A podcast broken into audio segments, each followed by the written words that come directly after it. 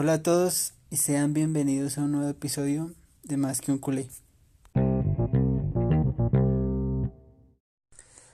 Bueno, otra jornada más de la Champions League. Tenía pensado hacer este podcast después de ver el sorteo de cuartos, pero pero bueno, mejor lo hago de una vez y hablamos un poquito de estas de esta jornada que acabo de pasar esta semana. Como ya todos saben, los clasificados son Tottenham, City, Liverpool, el United, Juventus, Ajax, el Barcelona y el Porto. Estos ocho equipos van a disputar los cuartos de final. Y bueno, hablemos un poquito de lo que pasó esta semana. Eh, empecemos hablando de del Porto y la Roma. Una eliminatoria pues muy pareja la verdad, que se, se definió hasta el tiempo extra. La verdad creo que merecido el, el pase del Porto jugó pues un poco mejor y no, no hay mucho que decir ahí la verdad el partido no no lo vi mucho y, y pues no, no tengo mucho para opinar pero creo que el Porto fue pues justo vencedor de esta eliminatoria eh, del City del City la verdad que yo no tenía dudas de que de que iba a avanzar Tampoco tenía dudas de que iba a golear, pero no, nunca me imaginé que fuera por tanto. Pensé que en un, tal vez en un 4-0, un, un 5-1, pero nunca pensé en un 7-0. La verdad que los equipos de Guardiola pues juegan muy bien y nunca se cansan de atacar. Igual toca, toca verlos, a ver en el sorteo cómo les va y si les toca un equipo un poco más fuerte. Pero para mí es un candidatazo a ganarse esta Champions. Eh, hablemos un poquito de del Atlético de Madrid contra la Juventus. Bueno, la verdad, la verdad, después de haber visto la ida, yo pensé que el Atlético iba a ser capaz de pasar la eliminatoria. Pensé que iba a ser, bueno, ya sabíamos que como juega el Atlético pues iba a ir a defenderse, eso lo teníamos claro. Pero yo pensé que iba a ser un poquito más, no sé, más incisivo en el ataque también a, momentos, pero es que no hizo absolutamente nada en el partido. La Juventus le pasó por encima. Definitivamente, pues me alegra mucho porque ganó el fútbol esta vez. Yo no soy muy amante de esos equipos que salen atrás y, mucho menos del Atlético que nos ha eliminado un par de veces de una forma muy muy guarra por decirlo así. Y me alegra mucho que haya pasado la lluvia, la verdad, de que haya pasado el fútbol. Y los tres goles de Cristiano, pues, ¿qué decimos? El que no quiera ver que Cristiano es otro crack pues eh, graves porque una vez más le tapa la boca más de uno pero bueno es un jugador que está donde tiene que estar que él mete las que tiene. Pero en era Juventus jugó muy bien. Eh, Bernardeschi Bernardeschi como se diga. Eh, uy, qué partidazo de ese jugador. La verdad para mí fue el, el, el jugador más importante de, de ese partido, muy desequilibrante. Y la Juventus jugó a lo que tenía que jugar.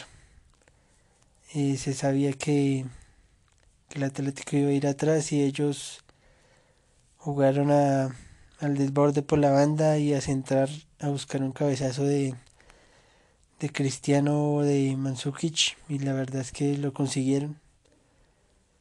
Eh, al final, bueno, con un, un penalti lograron evitar ese tiempo extra, que la verdad fue muy merecido. Para mí la Juventus fue muy superior en los en la eliminatoria. y esperar a ver qué pasa porque es otro candidato muy muy claro a, a la Champions, a llevarse esta Champions. Hay que estar pendientes. La otra eliminatoria de esta semana, Liverpool contra Bayern. En esta, después de haber visto el partido de ida, eh, pensé que el Bayern iba, iba a pasar apretado. Mm, sí, pensé que iba a ser tal vez un, un 1-0 a favor del Bayern o un 2-1 a favor del Bayern. Pensé que iba a pasar el Bayern en la casa porque, bueno, el Múnich es un equipo muy fuerte y rara vez pierde ahí. Pero en esta temporada la verdad es que pues el Bayern ha demostrado pues, ciertos vacíos en su juego, a pesar de que ha levantado últimamente. Pensé que ese, ese, ese levantamiento que han tenido futbolísticamente les iba a alcanzar para, para pasar. Pero pues no. El Liverpool jugó un excelente partido de, visitante. y logró hacer un 3-1 contundente. y nada que decir. El Liverpool está ahí. hay que tener mucho cuidado con ese equipo. Sea el equipo que le toque enfrentar a ese Liverpool, va a ser súper complicado. Porque es un equipo que es muy, muy vertical y te puede atacar de muchas maneras. Además de que tienen un técnico como Jürgen Klopp que es de los mejores del mundo actualmente. Hace muy buenos planteamientos. Entonces, ojo con ese equipo también. Y bueno, ya para terminar esta semana de Champions, hablemos del equipo que más nos, nos interesa, el equipo de nuestros amores del Barcelona contra Lyon. Bueno, el resultado, como ya, ya todo el mundo lo sabe, un 5-1. Muy contundente, la verdad. Un primer tiempo casi perfecto, por decirlo. La verdad que el Barcelona salió muy concentrado. Salió a atacar, salió a buscar los goles Salió a quitarle el balón al Lyon, a no dejarlo jugar, a recuperar rápido cuando tenían que recuperar el balón. La verdad, un primer tiempo increíble. Que un 2-0 que pudieron ser muchos más goles. Porque el Barcelona llegó más, provocó más. Tuvo un par de clarísimas también. Eh, bueno, el penal pues es discutible Personalmente creo que no fue penal. Creo que el VAR debió haber intervenido. Pero bueno, digamos que también hubieron otras jugadas ahí que, que compensaron, por decirlo de alguna manera. Y al final pues el resultado la verdad fue muy justo. El Barça fue muy superior en los dos partidos. Eh, bueno, en el primer tiempo un Barça versátil, un Barça muy muy muy bueno. En el segundo tiempo no sé qué pasó. Porque vi un Barça que no sé si el Barça salió dormido o fue que el Lyon dio un paso al frente y provocó que, el Barcelona se viera como en ese estado de de, de, de tirarse para atrás y esperar a ver qué pasaba. La verdad fueron como unos 20 minutos del segundo tiempo que, que hoy, bueno, la verdad me hicieron sufrir y yo creo que todos muchísimo, porque me recordó ese, ese partido contra la Roma que nos dejaron eliminados la temporada pasada. Y por un momento pensé que después de ese 2-1 del Lyon que ahí, pues, no sé, Personalmente creo que, que hubo una serie también de faltas dentro del área que el VAR hubiera podido intervenir y hubiera podido también anular ese gol, pero bueno, digamos que compensó, compensó el penalti por decirlo así. y nos apretaron, me asusté, pensé que iban a empatar, pensé que se iba a complicar todo, pensé que iban a hacer la pechufriada, pero bueno, afortunadamente apareció de nuevo Messi, le cortó la cadera a dos jugadores en ese tercer gol. Entre uno de ellos fue Marcelo, el defensa central que en el partido de ida había dicho que, que le había sido mucho más complicado eh,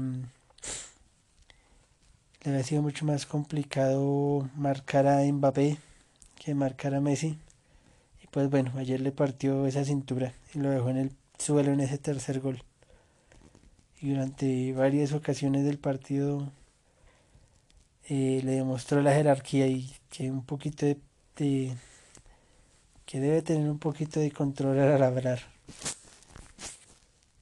Y, y después, bueno, llegaron esos otros dos goles ya con un, con un León pues que intentó ir a atacar más y bueno, dejó espacios y los de arriba lo supieron aprovechar muy bien con dos asistencias de Messi. Eh, se, se logró cerrar ese 5-1